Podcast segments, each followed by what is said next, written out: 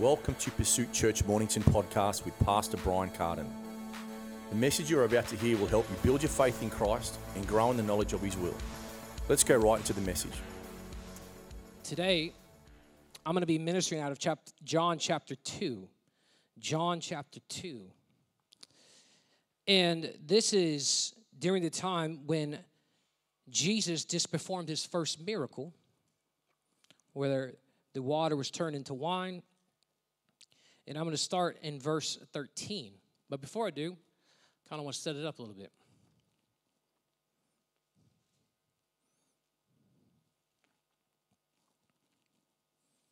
Now, this whole month or this whole year, we have been given a word of multiplication. This has been the prophetic word for our church this year. And at the beginning of January, I preached for the whole month, actually about a month and a half, about multiplying and stewarding God's word and serving God with our life, being committed, worshiping Him, honoring Him. And I haven't spoke about it in a, quite a few months now. It's been about seven or eight months. So I want to take us back to the beginning of January right now, but with a understanding that God has zeal for his house. That Jesus has a zeal for his house. In John chapter 2, verse 13, it says this The Passover of the Jews was at hand, and Jesus went up to Jerusalem. In the temple, he found those who were selling oxen and sheep and pigeons, and the money changers sitting there. And making a whip of cords, he drove them all out of the temple. with the sheep and the oxen. And he poured out the coins of the money changers and overturned their tables. And he told those who sold the pigeons, Take these things away. Do not make my father's house a house of trade or a den of thieves.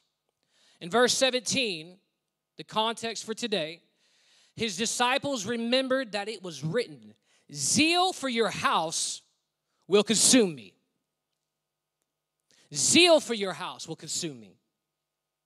That word zeal means to be have a warmth of feeling for or against, to be zealous or to be jealous, to have a enthusiasm, a rivalry. It also means this to boil with a burning emotion or to boil over or to boil from heat. It means to be very fervent or what we would say red hot. Say red hot. As with spirit fueled zeal to serve the Lord. This root is also used in this context as hot enough to boil. And another word of saying is burning with anger, burning with love, burning with jealousy for what is good or bad. Now, Jesus goes into the temple. And now the temple where is a place where God is supposed to be honored. Is where people go to worship. This is the place where they come to bring praises to God, learn scripture, grow and develop. And Jesus comes into the scene, he comes into the temple, and he sees them money changers. They are literally worshiping their flesh or their natural desire than God. They are living for themselves in the temple of God. But Jesus, it said that he had a zeal, and this scripture comes from Psalm 69 9. For zeal for your house has consumed me, and the reproaches of those who reproach you have fallen on me. That's Psalm 69 9. Now, that word consume means to eat up. Eat up inside, eat until it's finished, to devour, to annoy, to even injure. It literally means to be eaten up inside. Have you ever had a desire for something that it eats you, up inside? Maybe it was for a relationship. Maybe it was for a loved one. Maybe it was for a job. Whatever the case may be. It said that Jesus has a zeal for his house and it eats at him, it consumes him. Now I'm going somewhere. So let me build this up because as I was praying last night, God was giving me this prophetic picture from this passage of scripture of his body. Who is the house of the Lord today? Who? We are. Very important to remember this. Second Corinthians 11 2, or sorry, Second Corinthians 6, verse 14 through 18. 2 Corinthians 6, it says this in verse 14 Do not be unequally yoked with unbelievers, for what partnership has righteousness with lawlessness? Or what fellowship has light with darkness? What accord has Christ with Belial? Or what portion does a believer share with a unbeliever? What agreement has the temple of God with idols? See, this is what it was. It was idol worship in the temple when Jesus showed up to the scene. They were worshiping for themselves. It was no longer worship unto God. No, it became a den of thieves, a house of trade. It became something that it was not supposed to be. And how many times do we allow the church of God in our day and age to become something that it's not supposed to be? This is not created by man. Can I just help you today? The church is not created by a person by an ideology or a perspective or a good idea. No, this is God's idea and it is his plan for man to be the church. Now it says in verse 16, what agreement has a temple of God with idols? For we are the temple of the living God. Who is the temple? We are. We are the house of God. He dwells where? In us, in you, in me. And as I was praying last night, I felt the Holy Spirit say this I have a zeal for you. I was praying in that office, and I literally felt it ring as clear as day. I have a zeal for you, Jacob. And I didn't, and I heard it. I'm like, what do you mean? You have a zeal for me?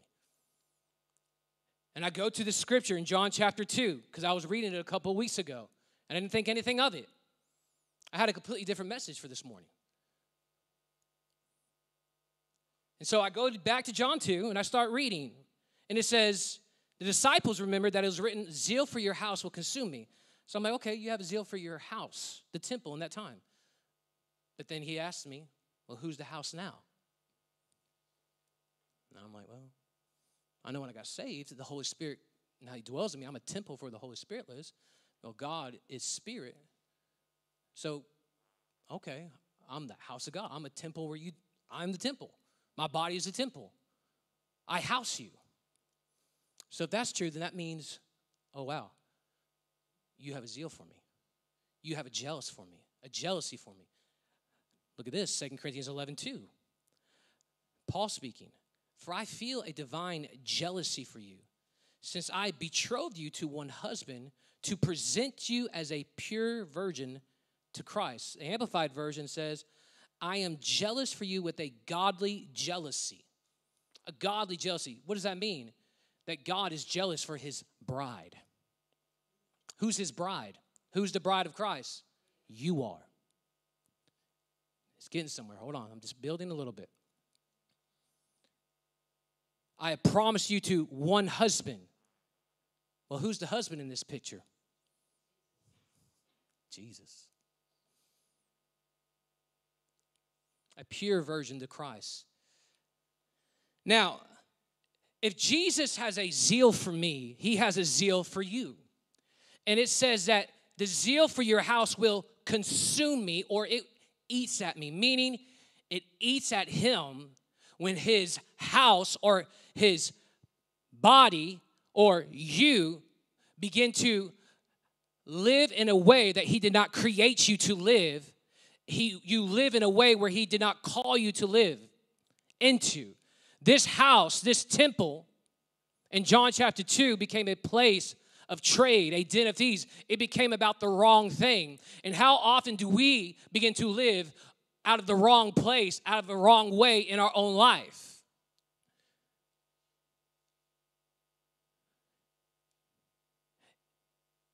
We have to be very careful with how we live. You're not your own anymore, you are His. And it says that He has a zeal for you. He is jealous of His bride. He don't want to share you with nobody. He don't want to share you with no thing. He don't want to share you with nothing.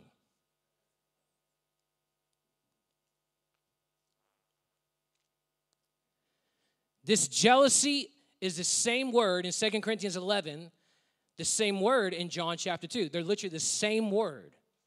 In John chapter 2, we see Jesus go into the temple, start turning over tables, driving out the people, and then his disciples remembering what was written Zeal for your house will consume me. This word zeal, again, it means jealous, zeal, boiling hot, boiling with anger. See, how you live your life do you know that it can affect the Holy Spirit in you? The Bible says that you can grieve the Holy Spirit. The Holy Spirit is not a wind, a flame, some symbolic thing. No, the Holy Spirit is a person. And the Bible says that he dwells in you. First Peter chapter 2 verse 4 says this, as you come to him, a living stone rejected by men but in the sight of God, chosen and precious, you yourselves are like living stones, are being built up as a spiritual house. Living stones, every single one of you are living stones, and we are coming together as a spiritual house. He dwells in this house. Church is not just a place where we come together to hang out. Church is not just a place where we come together to sing songs to get an inspiring word, to get motivated, feel a little bit of, you know, whatever you want to call it, euphoria. No. Church is about coming into the presence of God and going back to Romans chapter 12, we come here, we it says, I appeal to you, therefore, brothers, by the mercies of God, to present. We are presenting ourselves. Presenting what? Our bodies, our life, this house, this temple because I know God has a zeal for it, because I know God is jealous for me. And so, if God has a zeal for my life, well, then I should have a zeal for His life or for His church. See, this is a relationship. I'm jealous for my wife. No other man will have my wife. I promise you that. And she thinks the same way. So, in the same way with God, or the same way my wife is the same way with God. He's zealous for me, he's jealous for me, but guess what? You got to be zealous for him too. Nothing can take his place in your life. No business plan, no friendship, no relationship, no addiction, weakness, no, because I'm zealous for him. He's zealous for me. The Bible says that it consumes him. Literally, it eats at him. Think about that. That's the love of God for you guys. I don't think we understand this. We get we allow the word of God become too common to us. We read scriptures like, you know, I am yours and you are mine. I mean, think about it. You are his. And so when I understand that I am his, and that being zealous for a house is consuming me, I live in a manner, let's continue in Romans 12, that is a living sacrifice, holy. Say holy. No one wants to talk about holiness anymore, so let me talk about holiness for a little bit. Holy means consecrated, set apart. I'm not living like the world. You go back to Second Corinthians 6, it says, Do not be unequally yoked with unbelievers, for what partnership does righteousness have with lawlessness? Or what fellowship has light with darkness? What accord has Christ with Belial? Or what portion does a believer share with an unbeliever? What agreement has a temple of God with idols? See, what happens is the church, the body of Christ, we try to bring idol worship into the house of God. We try to do it in our relationships. We try to do it in our own personal life. But God has called you to live holy. set apart, consecrated, not living for yourself. Let's call it like it is. Let's stop playing church, but let's be the church because there are people out there that need to see the light. And how can I shine bright with this light in me if I'm completely consumed by darkness all the time? I'm not able to. So, what does that mean? Well, the manner that I walk in changes. I change. Continue on in Romans chapter 12. It says this. So, what is reasonable worship? What is actual worship to God? Living sacrifice, holy, acceptable to God, which is your spiritual worship. Verse 2. This is what it is by not being conformed to this world, but be transformed. Not conformed, transformed. By what? The renewing of your mind. So, my spiritual worship unto God, the least that I could do is by not being conformed to this world, but by being transformed. What does that mean? Well, the things of the world no longer excite me. I got no desire for them. Whether it be music, whether it be drugs, whether it be a relationship, whatever the case may be, if it's not godly, count me out. And you say, well, those things still attract me. I still want those things. That's because it's a unrenewed mind that you are living in. You're just not renewing your mind. See, if you see it as just a bunch of do's and don'ts and regulations and rules, you'll never do it. No, it's a relationship, it's an intimacy, it's a desire, it's having a, ze- a zeal for God. I can't do it. I reverence you, God. I honor you. When it comes to honor, the Bible says this let love be genuine. Romans chapter 12, verse 9. Let love be genuine. Abhor what is evil. Hold fast to what is good. Love one another with brotherly affection. Outdo one another in showing honor. Do not be slothful in zeal. Look at that. Do not be slothful in zeal. And jealousy, boiling with anger, boiling with love. Not talking about human anger. No, no, no, no a spiritual anger, meaning I have to serve God. I can't live this way anymore. I can't be like this. I need to commit my life. See, this whole year has been about multiplication, but how can we multiply as an individual when I'm constantly being dominated by sin, when I'm constantly living according to my flesh, when I'm constantly allowing the influence of others to dictate how I live? It's gonna be really hard to see God's word produce or profitable in my life. And we try to blame it on Satan and the devil. Oh, he's just attacking me. He's going after me. No, it's not. It's you living in an unrenewed mind. But there's hope. Do not be conformed, but be transformed. Who does the transformation? The Spirit of God in you. Meaning you got to get in place where the Spirit is. Meaning you have to have intimacy. Meaning Romans chapter 8. Romans chapter 8 very familiar passage of scripture. Verse 5. It says this For those who live according to the flesh set their minds on the things of the flesh, but those who live according to the Spirit set their minds on the things of the Spirit. For to set the mind on the flesh is death.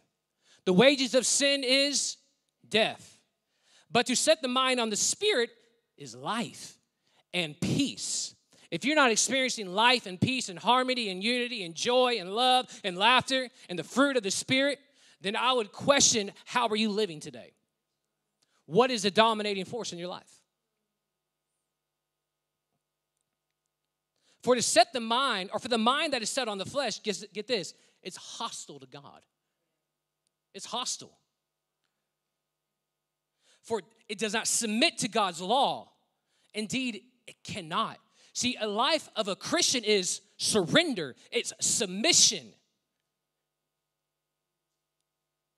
Surrender, submission unto God. But when you are living in your flesh, it says that you are hostile to Him and you can't even submit to God. There's no possible way. It says this those who are in the flesh also cannot please God please God. So that means, get this, You can have all the faith in the world because you know that faith pleases God, right? We see that in Hebrews chapter 11. Faith pleases God. But guess what? If you're living in sin and living after your flesh, you're not pleasing God. You can have all the faith in the world. And usually the reason why you're not seeing the answers to what you're praying for and believing for is because of unrepented sin, habitual sin. You say, no, no, that can't be true. God, he, he sent his son. He died on the cross for me. Yeah, he did. For you to live transformed, for you to turn from it. To turn. What do you think repentance means?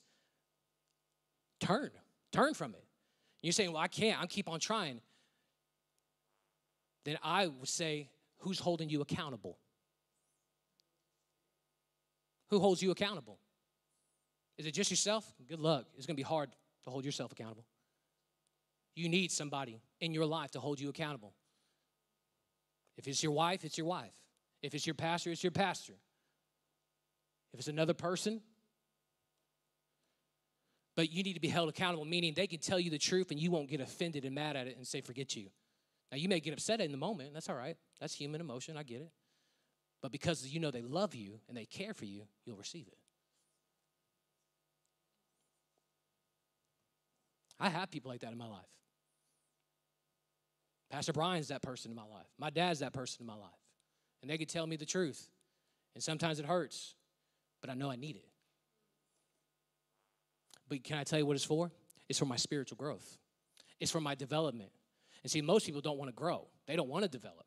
They want to stay where they are and they want to reap all the benefits. But you can't. You got to grow. You have to develop in order to see God's promises work in your life. Now, the Bible says this in continuing in Romans chapter 8, verse 9.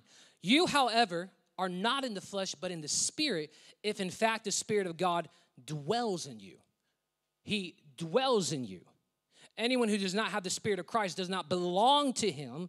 But if Christ is in you, although the body is dead because of sin, the Spirit is life because of righteousness. So remember, you are a three part being. You are a spirit, you live in a body, and you have a soul or you have a flesh. So your spirit in you, guess what?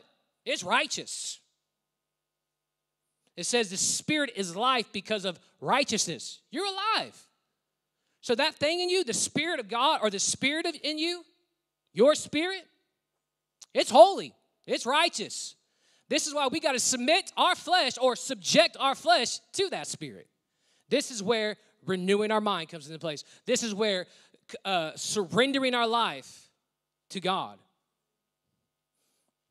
It says in verse 11, if the spirit of him who raised Jesus from the dead dwells in you, he who raised Christ Jesus from the dead will also give life to your mortal bodies through what? His spirit who dwells in you. You have life today. See, the reality is there's a lot of hope. There's a lot of good things that God has given you. So don't allow a message like this to cause condemnation. The reality is what causes condemnation and guilt and shame is sin, not God. But the word will offend you. It will, because it challenges you. If you go to a church where you're not getting challenged and the word's not offending you, run. Run. That means you're living comfortable Christianity and being a casual follower. Because when you are a committed believer, through the process of growth, you will change drastically for the rest of your life. And it will be uncomfortable. And once you think you got a handle on it and you're all good and nothing needs to change, I've been serving God for 30 years. I've been serving God for 50 years, and I'm, I know everything, man. I read the Bible. I've read it 10 times. I know by heart. I speak in tongues. I cast the demons out. Oh, yeah, I, I've seen people do that. I've seen it all. But their heart still be far from God. It's because it's religion. It's tradition of men. And it's spiritually dead.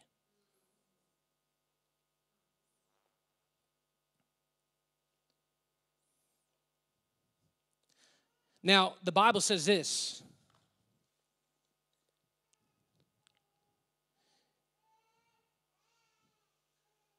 I'm sorry, that don't bother me. I like it. Let me say this. This is really important. When it comes to being a house where God dwells, what is worship? True New Testament worship is presenting our bodies as a living sacrifice to God. God wants transfigured bodies and He wants transformed minds. These are the spiritual sacrifices the Bible says that the believer is to offer up to God. To God. Many people are trying to serve God with the same old, unrenewed mind they had before they were born again. And I can tell you that's why you're having all the trouble. That's why you're having difficulty. That's why you feel like you're just completely just in a battle and struggling to even get afloat. See, you're serving God with your body and with your thoughts rather than with your spirit.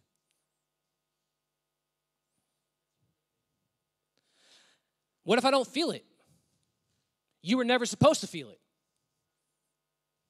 Feeling is not the indicator of what I have in Christ, it's knowledge.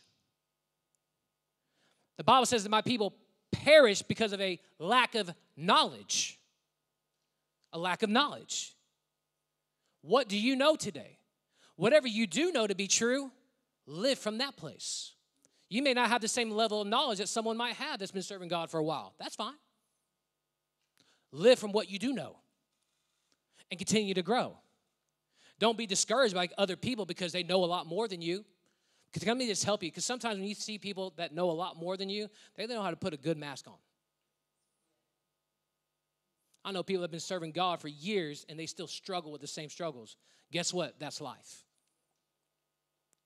The Bible never said, and Jesus never said, you weren't going to have struggles in this world. Actually, the, the fact is, you're going to have struggles in this world. If anyone promised you a promise, a problem-free life, they lied to you. Welcome to Christianity. A lot of problems. But guess what? You have victory. You have victory even in your problems. you can rest knowing that it's been taken care of through Jesus.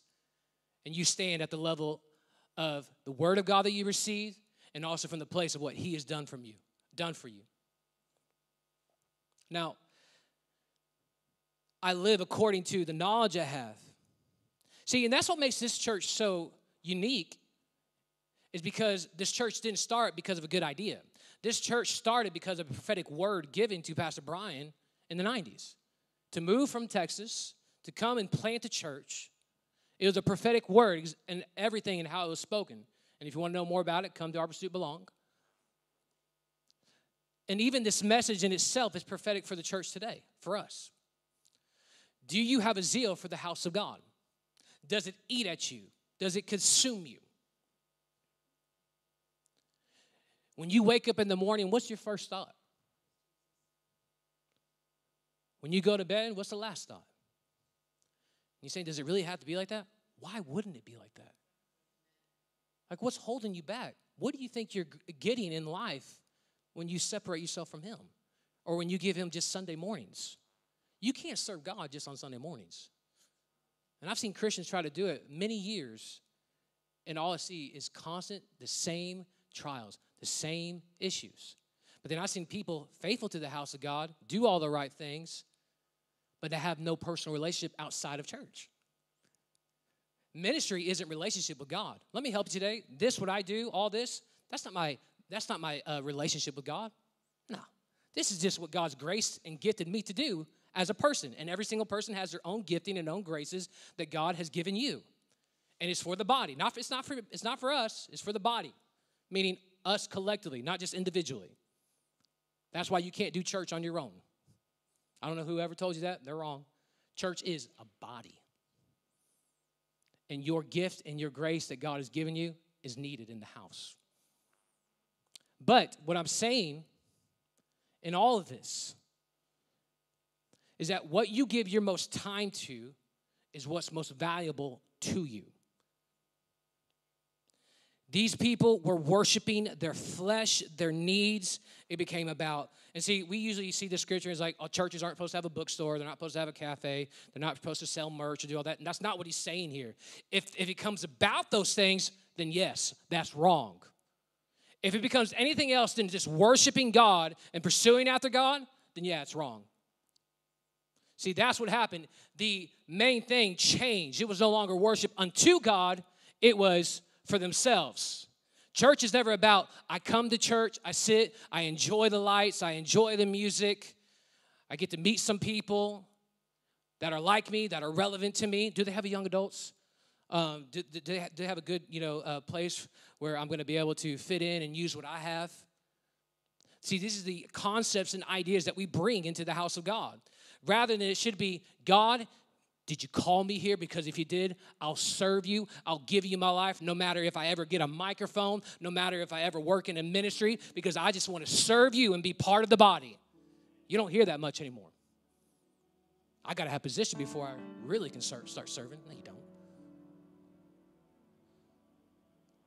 The Bible says this the greatest of these are the ones that serve. That was my paraphrasing. Serving, service, service unto God.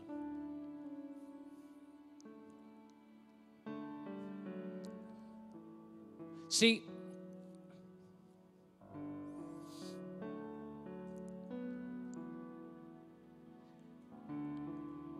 It takes work and discipline to renew your mind. Work and discipline. If you're still living in an unrenewed mind, these are probably the two areas that you need to look at and begin to say, Am I working towards God in a relationship with God? And do I have discipline? A man that lacks discipline or a woman that lacks discipline, it becomes chaotic. This is why vision is important. The Bible says, without vision, my people cast off restraint. This is why a church should have vision in what they're doing and where they're going and what they're doing. And you may say, well, I only see about 50 people in here, but, but you got a really big vision. Of course we do. Because we know where we're going, we know where the direction we're headed. And we're just going to keep on plowing. See, the problem is you can't get people to stick because they got they're living in an unrenewed mind all the time. And let me tell you, this church, we're going to pastor you, meaning I want to know you. I want to know you. I want to know you. I want to know the areas of your weaknesses so I can help you get out of them, so I can lead you to Jesus and lead you to the Word, and so that you can live in a place of victory. I want to help equip you because that's the purpose of the minister, of the fivefold gifts, of the offices, is to equip, guess who? You, the body, the sheep, for what? The work of the ministry, meaning what you've been called into is working. You're workers for the ministry, meaning you're ministers. I'm not just a minister. I know, you know, we use those words interchangeably sometimes. You're ministers to be a witness. Why do you think the Spirit of God is in you? Just like Acts chapter 1, verse 8 says, I put my spirit in you, or you shall receive power to be what? My witnesses. You're a witness. And how do you witness that? Through laying hands on the sick, casting demons out, testifying of the goodness of God, giving your testimony, getting people saved, discipling and walking with others. Now, it takes work and discipline to renew your mind. It doesn't come by simply attending church or by praying. And let me help you, it doesn't come overnight sometimes. Some you may see that, man, instantly. For others, and I'll be honest, for majority, it's process. It's process. And it isn't always going to look like this. It's going to be promising. But just because it's like this in life doesn't mean I have to be like that. Even when things are going downward sometimes, there may be lack in my business. My kids may be living and just doing things that they shouldn't be doing. I may be experiencing some hard hardships in life naturally, but I know who I am spiritually. I know who God says I am. And Lord, you're helping me. Even the Spirit of God that you put in me, it bears witness in my spirit. See, God's given you every single tool that you could possibly need to live and serve Him because He knew that it was going to be a challenge serving Him. He knew it. The Bible says to cast all your cares upon the Lord, for He cares for you. The Bible also says to rest in Him, knowing that he has overcome the world. The Bible says, Count it all joy when you fall into various trials and temptations. I mean, look, there's scripture for every single thing you can ever possibly think of. Now, I'm closing. It requires diligent meditation in God's Word, learning to change your ways and patterns of thinking to line up with what His Word says. And let me just help you. People always say, What is God's will? His will is His Word.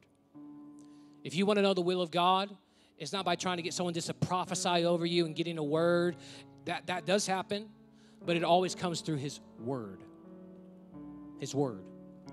And see, renewing our minds is not an option if we're going to be New Testament worshipers. It's not an option. You have to. You have to. A transformed mind is part of spiritual worship that we offer up to God. There's so much more I could say, but think I've said enough. Let me just give you four scriptures about you being a dwelling place for God. Revelations 21 3. And I heard a loud voice from the throne saying, Behold, the dwelling place of God is with man. He will dwell with them, and they will be his people, and God himself will be with them as their God. Hebrews 8 10. For this is the covenant that I make with the house of Israel after those days, declares the Lord. I will put my laws into their mind and write them on their hearts, and I will be their God, and they shall be my people. Jeremiah 32 38. And they shall be my people, and I will be their God. Ezekiel 37, 26 through 27.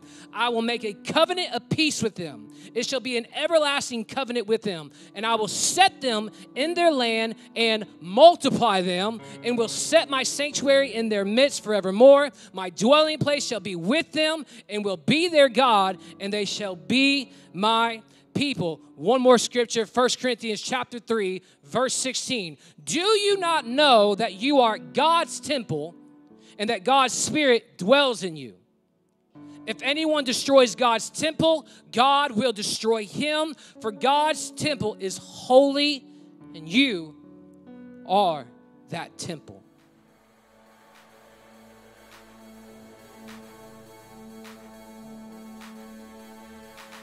Thank you for listening to today.